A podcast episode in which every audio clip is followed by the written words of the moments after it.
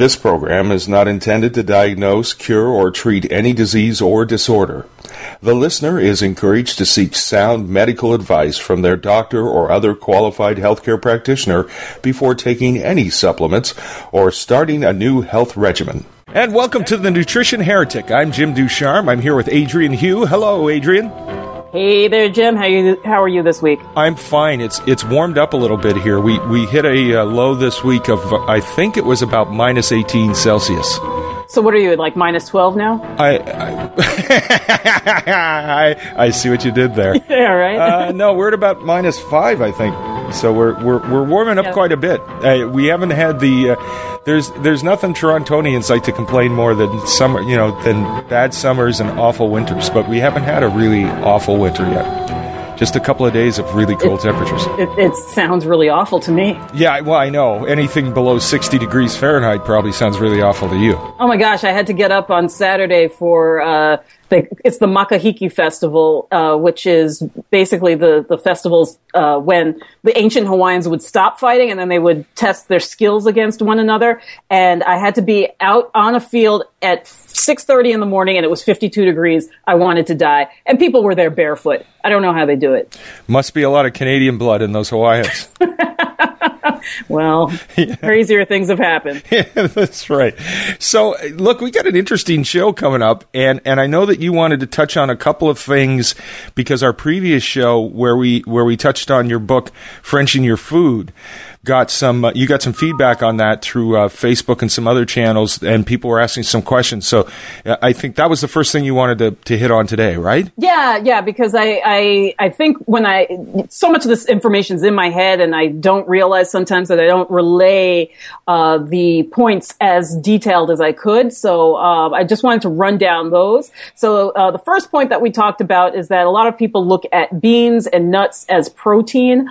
Uh, in the French view, let's say, uh, they are not protein, and uh, technically, in the scientific view, they're not protein either. While they do have high amounts of amino acids, they don't have the complete array that we need to make amino acids. And those, you know, what a lot of people got sidetracked, or I got sidetracked, and a lot of people didn't pick up on was that I, we were talking a lot about beef and grass-fed beef, but protein is really any animal food. So, you know, we're a fish, chicken, duck, uh, goose, what, what have you, any kind of crustaceans, dairy products are, are protein. Eggs are protein, and yes, red meat is also protein or pork, etc. So um, don't think that you have to eat red meat. Uh, red meat does have its place for certain uh, disorders or, or conditions, I should say, uh, just like poultry or fish might have its, their own indications for other things if you're using them therapeutically. But uh, don't feel that you have to eat a red meat to eat meat or to get your protein. It can be other animal sources. But but you're saying that protein uh, the the only uh, alternative for protein is is other animal meat because that'll have the vegans just going crazy. Yeah, well, you know, it's funny because uh, back in the day when uh, people started to the, the, the concept of beans being a replacement for animal foods started uh, with a book called Diet for a Small Planet, and as as far as we know, that's that seems to be where all the all the arrows point to that book, and it, it, people just ran with it like wildfire. And what they didn't realize is that in a lot of these cultures where people are consuming, for example, let's say India, they do eat yes a lot of legumes and pulses, uh, and they're basically vegetarian, but they consume it with high amounts of animal fat.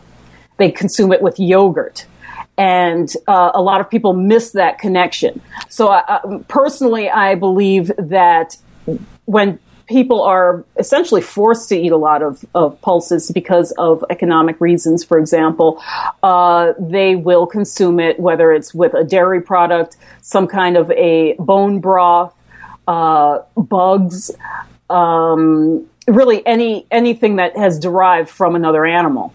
Uh, and like you said, yes, it drives the vegans crazy. And I've been blasted and called names and called an idiot because I don't believe in that. But I've just, I've seen it fail more times than I've seen it succeed. So And, I and stand by my guns. and admittedly, this is a you know this is from a long view. It's kind of anecdotal almost, but in countries like India and other countries with similar diets, they don't seem to have the same obesity issues that we have in North America and, and elsewhere. Right, but the, those those those are quickly changing as they become a hip to the foods of commerce. So, for example, in India, I have a friend back in New Jersey. He has been making uh, ghee, which is clarified butter, uh, which is traditionally used in Ayurvedic and Indian cooking. He has been making that. Uh, his family's been making it for since the, the late 1800s, basically. So he's, I forget how many generations in of making this. And he's, uh, you've, you've probably seen it if you've been in a health food store. Um, uh, Pure Indian Foods, I think is his company. And he was, um, saying that now in India, people are getting obese, but they're also replacing their ghee with vegetable oils. Ah. Okay. And so, you know, because the, the modern science is telling us that, that animal products are bad and that we should be staying off of dairy and it's causing congestion and, da, da, da. and actually when, what people don't again realize is that ver- first of all, there's so many things different about the modern milk compared to traditional milk. I actually belong to a group of Indian farmers who are teaching me all about what Indians traditionally do with milk and milk products. And one big difference is that they are raising traditional breeds of animals, uh, which produce what is called uh, the A2 strain of milk. Uh, versus the hybridized ones like the Holstein, which is bred literally just for quantity and not for quality, and that's called A1 milk. It's a totally different molecule, and that's the one people react to. Oh, that's, not, that's interesting. So a lot of people who are getting sick on milk they switched to A2 milk, which is the Desi cow, uh, the traditional Indian breed cow, or uh, something like um, uh, Guernsey or a Jersey cow, and suddenly all of those supposed lactose intolerance issues disappear. Oh yeah, and you know you can see a massive difference between the cows in places like India and even Cuba. When I was in Cuba several years ago, and I saw the cows that were there, I thought there's a lot of things you can probably do with these, but getting meat from them wouldn't be one of them. Right. yeah, and and the Holsteins here have their udders dragging on the ground. Uh, yeah. Uh, which is it's it's quite disturbing. They have all kinds of goiters and cancers and things like that. And doesn't that just make you want to pour it on your cereal. Yeah, so, you know, the, the answer is always somewhere in the middle. And as opposed to jumping ship and con- complaining that all dairy is bad, I think we need to, uh, it would behoove us to look at milk in a more holistic manner and say, hey, why don't we just get the animals back to the way that they're supposed to eat? Why don't we just feed them the foods that they naturally want to eat instead of bashing the the the food itself that has helped human society develop over tens of thousands of years. I think I think it does behoove us to treat cows better. Like, right. we, we, totally glossed over that great pun that you just made, so I had to throw that yeah, in well. there. so okay. yeah, I, I, they, they're so automatic with me. I don't even it's, I don't even notice it sometimes. I, I just think yeah, I think be, behooved is just such an underappreciated word in any case. uh, uh so, look, you mentioned that you had an interesting pet peeve to wait, kick wait. off with today. Right? I, I, wanted to. Uh, we touched on the on the protein thing, oh, okay. and there was another thing that I talked about last week, which was we talked about eating mayonnaise over mustard, mm. uh, and uh, I mentioned that canola oil was bad, and that soybean oil is also an industrial oil, which really does not give our bodies what we want if we, we're trying to go for our bodies being healthier. Uh, and what uh, I would recommend, first of all, is unfortunately to make your own mayonnaise. And it's not that difficult now. It's easier than ever to find uh, the right ingredients. You really just need an egg, uh, an oil, and the oils that I recommend would be a light French olive oil, if you use anything like a Spanish or Italian olive oil, they tend to be very heavy and you're not going to like the taste. So a light French olive oil, which has a very mild flavor, uh, a good quality macadamia nut oil, which is increasingly easy to find, as well as avocado oil, which I'm a little bit on the fence of, but it's, it's a newer product, uh, that's come to market and I guess time will tell. But if you're not eating it every day, it does appear that the processing of avocado oil is less industrial so far, so so far as we know, uh, than most of the others. canola and soybean they're they're they're a molecule away from being plastic. You really don't want those in your diet uh, as much as possible. Uh, but these other oils they are more mechanically pressed and they are for really just for for drizzling on salads or using in something like a mayonnaise. But So I that's mean, my about we but this whole thing about being a molecule away from plastic, and I don't want to go off on a big tangent here, but Right, right. i- i- you know, a molecule's difference is a big difference. right. when you break it right. Right. down. I mean, you know, the butter industry for years has been using that line about margarine, and the, and the truth of the matter is is that a molecule's difference is is a much bigger difference than they're trying to imply. Yes, this is true, but it's uh, it still stands to reason that it does not break down like a, a natural oil would. And if you look at, for example, people with acne, c- chronic acne, the first thing I do is I tell them get rid of the vegetable oils. And really, what it is is that the body is trying to use these oils the way it would use a regular fat, which is to push it to the skin, to lubricate the joints, to use all of these things, uh, to you know create uh, basically just fluidity in the body, let the cells uh, become very uh, supple.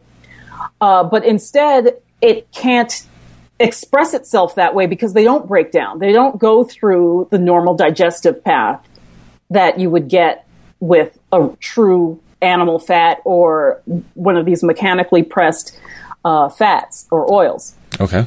So what happens is you get a coagulation of these things, and they push up to the surface of the skin as pus.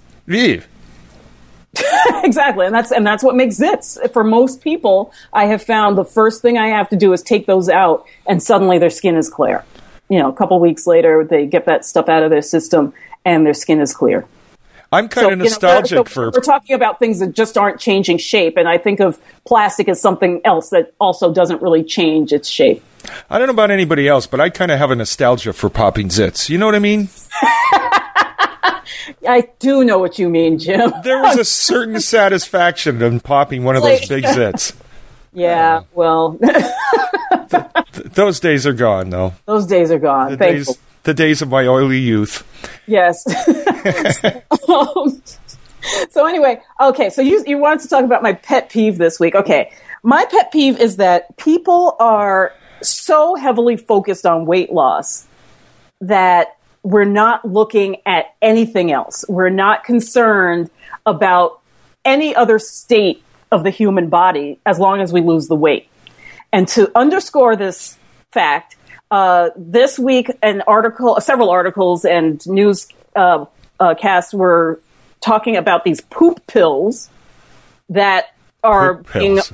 Yes, they are made of human. I, I don't know if it's human excrement. Uh, honestly, I haven't even gone that far into my research. All I had to do was poop pills, and I was like, "Are you serious? Are we now going to subject obese people? I mean, and it is targeted apparently to the obese community uh, uh, to um, eat shit and What? lose weight."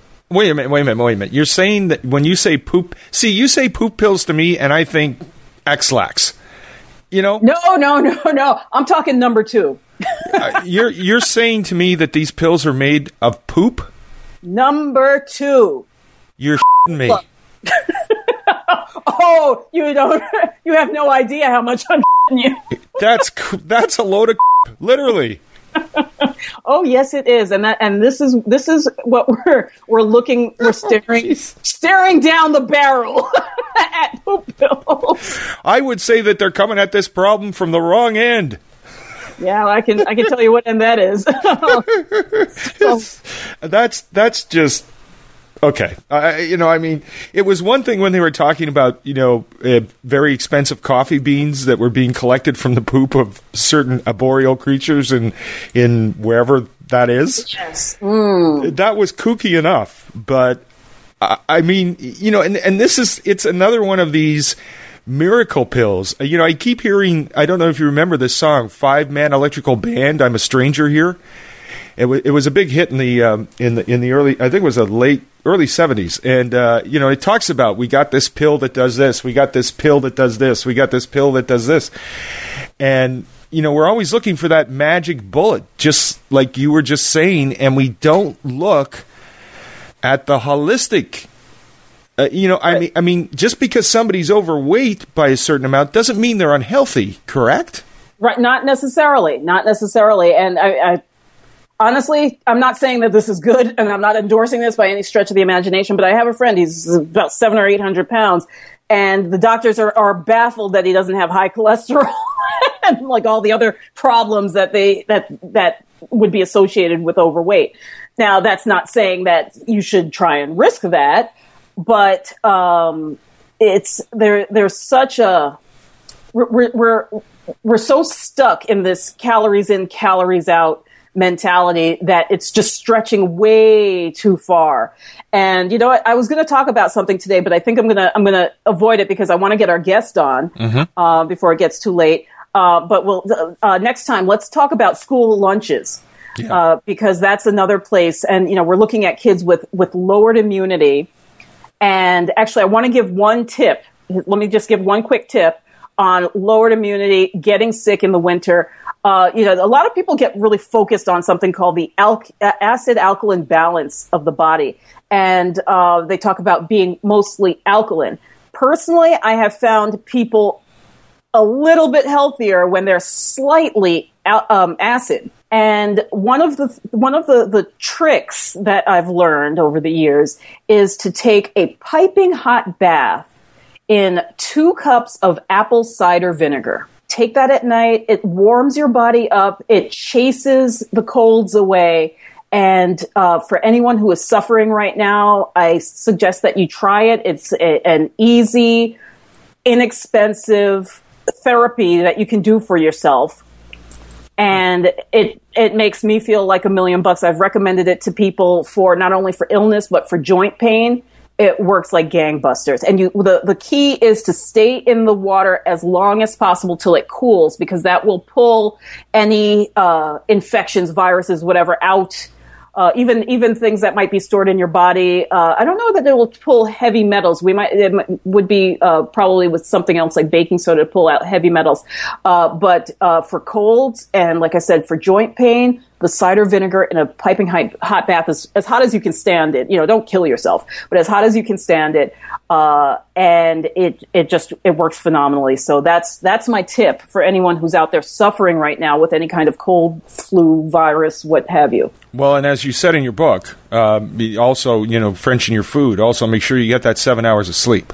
Yes, of course, and minimum seven hours. Uh, some people, you know, some people definitely need eight, but we're so ready to sacrifice our sleep for exercise. And I think it should be the other way around. I think we need to prioritize our sleep because that's when our body is regenerating and building itself and processing whatever has happened during the day from the mental to the physical to the digestive. All of that stuff is going on during during sleep. So make sure you get at least seven. Some people even say seven and a half hours of sleep per night.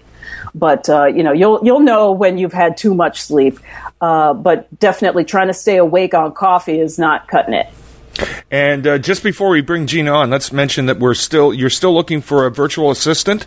Oh yes, and and you put that up on the website, right? It's, it's on nutritionheretic.com careers forward yep. slash careers. Okay. Slash careers. So just go there and you can uh, you can apply there. And Adrienne is a wonderful person to work for and with. Um, Ah, thanks. Yeah, she's yeah. She's just slightly insane, but other yeah, that, well, wonderful. Well, yeah. One day, maybe we'll go over uh, some of the some of the crackpots who have applied in the past, and and things not like you know how you will know not to apply because um, if basically if you turn into one of my anecdotes, you should not apply. if you have behaviors that make me want to uh, to out you, uh, that I would say no, don't apply. But uh, no, I, I'm pretty easygoing, and that might be my my short uh, shortcoming is that I am a little too easygoing sometimes. So you know, get ready. I'm going to be cracking the whip. That, that goes for you too, Jim. Yeah, well, wonderful. Uh, speaking of uh, cracking the whip, uh, we have uh, a guest today, and, and, this is really interesting. You have uh, we have Gina Peak with us today, and she actually read your book using um, and and it was lo- she lost the weight unintentionally using the information from Frenching your food. Yes, she did, and um, I I actually didn't even get the full story. We we haven't talked in a year. She she bought the book uh, last year at Christmas, and she actually turned around. It's because it's a quick read. She read it, you know, in an hour or whatever one morning at a friend's house, and then she turned around and bought like another ten copies or something. And she's she gave them out as Christmas gifts, and uh, she was using it as a maintenance diet, from what she told me. Uh, and next thing you know, she loses she loses more weight over what she had lost doing something else. So, uh, Gina, if you're ready, we'd love to have you on. Hi, Hi. I'm here.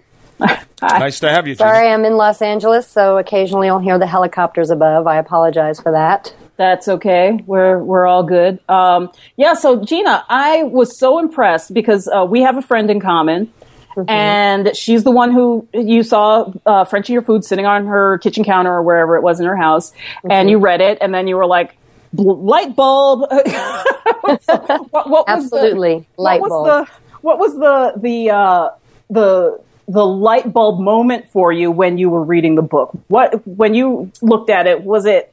You know, so many light out of- bulb moments, really. I mean, from the title, I, you know, I'm a huge Francophile, so I have lots of French friends and lots of French skinny girlfriends whom I've watched eat as much as me, if not more, and remain thin. And so the title of your book drew me right away because I, I just thought, wow, is she really going to unlock these mysteries? Because my own little skinny French girlfriends have not. So that was sort of the first light bulb. And then all throughout the book, several light bulbs. You know, you talk about the health food stores and, and uh, the foods that we're buying there, yet loads of overweight people coming in and out of the health food stores. And that really spoke to me and resonated with me. Um, the animal fats, you know, and, and making sure you have those in your diets. Those, you know, it, it definitely was not just a light bulb, but it was also permission for me not to feel guilty about that. Right. Because I, I definitely do think that's important in our diets. And it's just important about where we source those items from. Absolutely. Yeah. Absolutely. And that's why when I wrote the book, I didn't write it necessarily as a weight loss book, but like you say, to unlock those extra mysteries, because I don't know if you've read uh, any of the other books that are written about French diet and French women don't get fat and all that kind of stuff. But the books that I have read in that vein uh, seem to glaze over or, or not notice some of the points that I brought up in Frenching Your Food, which is why I felt that it needed to be written. Uh, a- and, in particular, because when I was collecting, you know, just storing that information in the back of my head was because before I, any of those other books were written. And it was, they were just these quirky tips that women were just sharing with me over the kitchen counter or at the desk at work. And I felt that this could be helpful for someone else. Uh, so my understanding now is that when you adopted the French diet or you started Frenching your food, uh, you were doing this as maintenance because you had already lost weight. Could you talk a little bit about that? Sure, that's that's correct. I have pretty much my whole adult life carried about what I considered to be 30 extra pounds around Okay. and was fairly comfortable in that. I was very comfortable in that body actually. I have a yoga practice, I hike regularly. Um, but you know, the waistline was not attractive. The weight had sort of shifted over the years as I got older. It was it was more in my waist and belly, and so becoming increasingly less comfortable. Um, so a couple of years ago, I just finally made a decision. Okay, I'm gonna. I really want to get at least twenty of these pounds off. I thought I'd keep an extra ten to sort of stave off the wrinkles. Right. because I always people always tell me, "Wow, you have wrinkles for 47," and I'm like, "Yes, it's the 30 extra pounds. That's what it is." That, I was a little- homemade Botox. exactly. I was a little nervous about the outcome of that, but so I did, you know, like I said 2 years ago, really make a conscious decision to to get some of that weight off. So, um I've done a couple of vegan detoxes, which are temporary and meant to be temporary, but it really gave, shifted me in the way I was eating. And I kind of went to an 80 20, I call it, like 80% fruits and vegetables and 20%, you know, high protein dairy. Um, and that was working, but it took a long, long time. And then, as I said, when I sort of got, I wasn't quite at the weight I would have liked to have been when I read your book. I had a few more pounds to go. okay. Um, but I really find your book, implementing your book is, is a wonderful way for, it's been a very easy way for me to maintain. And like I said to you, once I hit my optimum weight, I shifted to your book and then I dropped another 15 pounds. Right. And how, So- how long did it take for those extra 15 to come off? You won't believe it.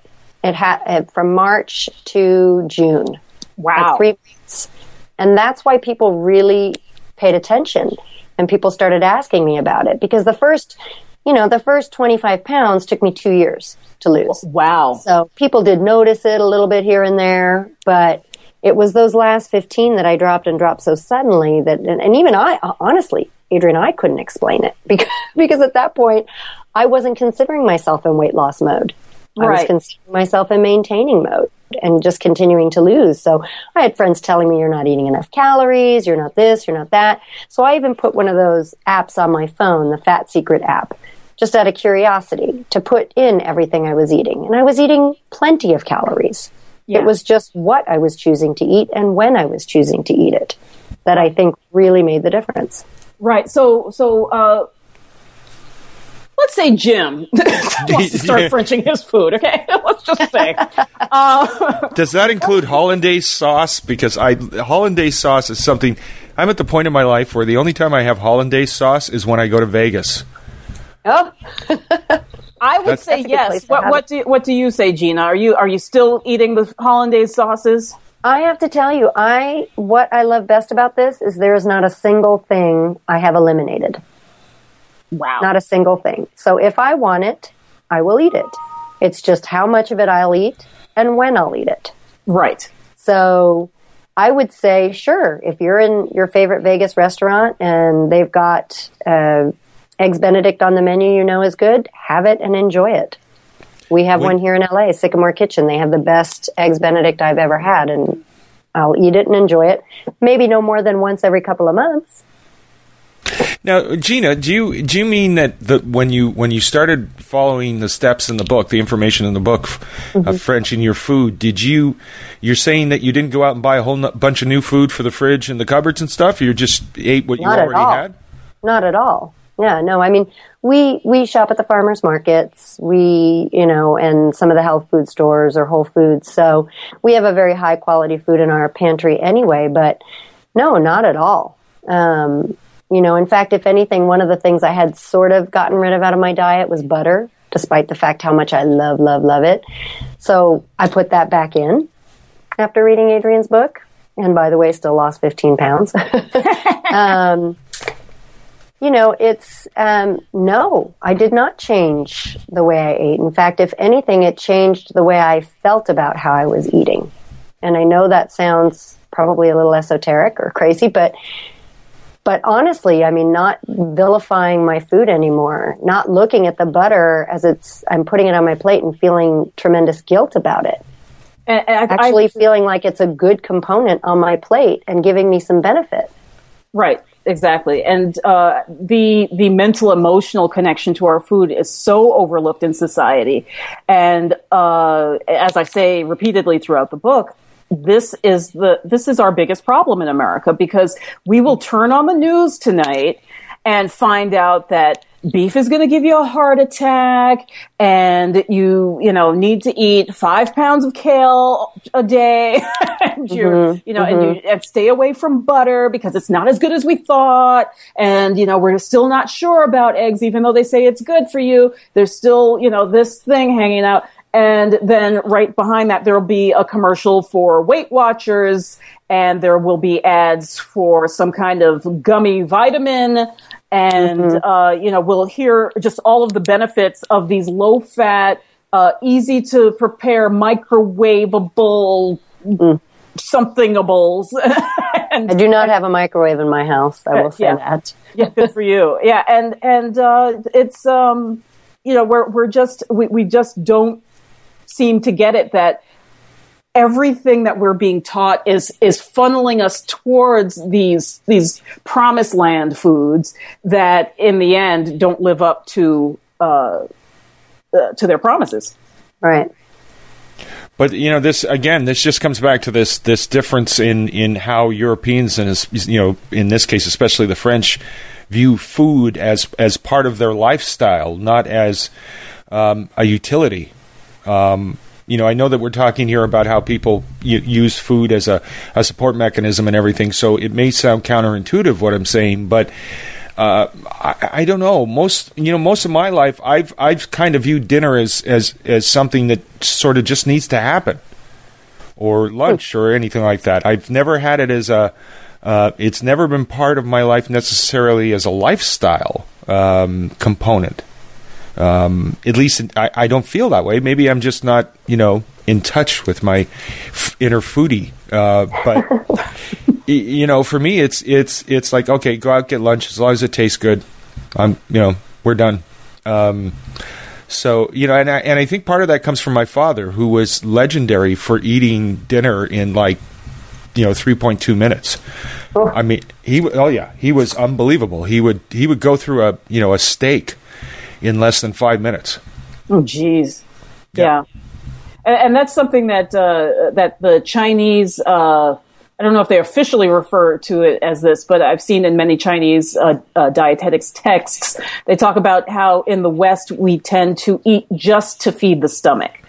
And in the Chinese view, you're you you should be eating for all of your organs you know? Mm-hmm. and and that's that's where the variety comes from because many foods do uniquely feed the stomach but we don't think of the other things that depend on that. And uh, so many of the uh, diet fads uh, and when i say fads i'm including all the culty stuff the vegan the paleo whatever. They look at uh, food as as really still just a way to fill the stomach and feel that satiety, not on a deeper level. Mm. And I think this is important that we need to start recognizing all the, the fact that the body actually needs to digest this food. So when we talk about being full, uh, it, you know, we're still talking about well how uh, sorry, we're still ignoring the fact is maybe a better way to say that, that the body needs to digest this, it needs to incorporate it, it needs to feel good afterwards. So if you're feeling sleepy after a meal, sure, it could be the gluten, but you know what? It could also be that you didn't chew properly. It could be that you were not focused on your meal and didn't basically masticate enough to to assimilate those nutrients into your body. Now it's just sitting there like a rock. So uh, it's it's becoming ever more apparent to me that we need to um, that you know we we need to just start waking up to what's in front of us. And so for for someone like you jim who says that you just eat because it's just it's just got to taste good really slow down. Challenge yourself to take 20 minutes no matter what it is that you're eating. I don't care if it's mcdonald's put it on a nice looking plate. And, and, you know or sorry not mcdonald's tim hortons. Sorry you're in uh, Canada. Uh, uh. Ah. so you know put that that donut or whatever put it on a on a nice plate. Take 20 minutes to eat it and see how you feel afterwards. Yeah, you know, I think that part of this has come from it, there's a lot more value to the family meal than just catching up on what the kids did at school today.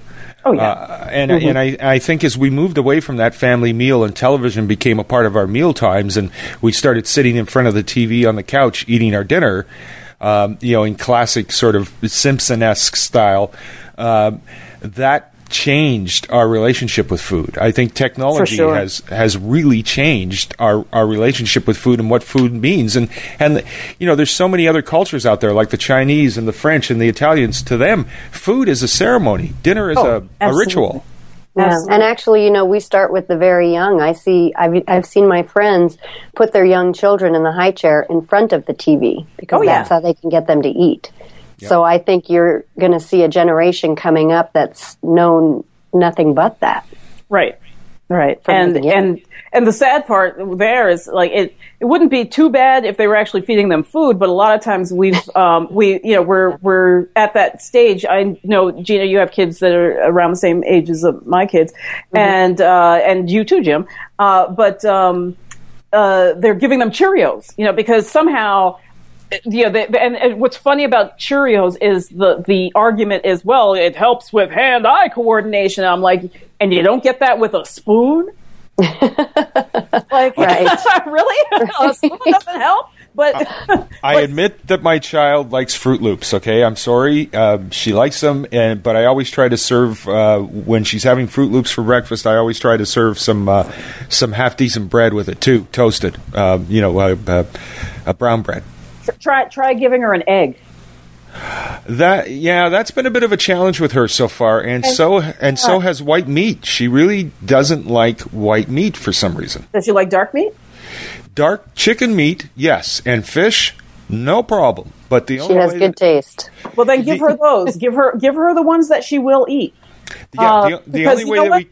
we Uh, I was just going to say, uh, uh, since my, my eldest was a, a baby, my husband and I would tell people, anybody having a child, we're like, look, if you want your child to eat, if you don't want to deal with feeding struggles, do not introduce anything in a loop, fruit loop, Cheerio shape. Don't even get them on that train because it's just a lifetime of struggles, and I have seen it more times than I have not. It's the only. It's really the only one that that you know the only sin she has, or you know my sin more than hers. Um, Right. Although I, I I do have to confess that when it was Halloween, I, I let her eat Count Chocula because they they put it up on the shelves as a special. So You know, and again, once a year, like what's the problem with Right, that? Right. You know, a Yes. box or two a year. It's if it becomes a mainstay in your diet as like an acceptable form of breakfast. That's when you have to ask yourself, uh oh, am hit it in the right way? Yeah, no, there's you know certainly during the week because uh, you know I only have about half an hour to get her fed and and ready to go. Uh, so sometimes convenience creeps into that equation, but uh, luckily she does like some whole cereals that are, uh, you know, granola, nuts. You know, Does, does she like oatmeal? she she used to, and then she stopped liking oatmeal. She won't eat it anymore. We used I used to feed her oatmeal all the time, and I was happy to do so. Okay, because um, one thing that I do for uh, uh, rushed mornings, and sorry, we're getting a little bit away from Gina's talk. Sorry. Okay. But for That's for okay. for rushed mornings, uh, what I do is the night before I at dinner. I take some oats, I toast them lightly in the pan. It doesn't, you don't have to toast them, but I like to toast them just for that extra like nutty flavor that it releases. And then I put it in a crock pot with a little dollop of yogurt and plenty of water. And just before I go to bed, I turn that sucker on, on low, and I let it go all night. And in the morning, we have a pot of ready made oatmeal. Neat. Stir in some butter, cream, honey, maple syrup, cinnamon, apples, whatever you like, and breakfast is done. Well, we're we're just about out of time here, but you know, Gina, is there is there anything that like that you'd like to to add that we haven't talked about yet? Any kind of insight that you've gained from uh, you know from following uh, the tips in uh, Adrienne's book? Actually, what I to pass on?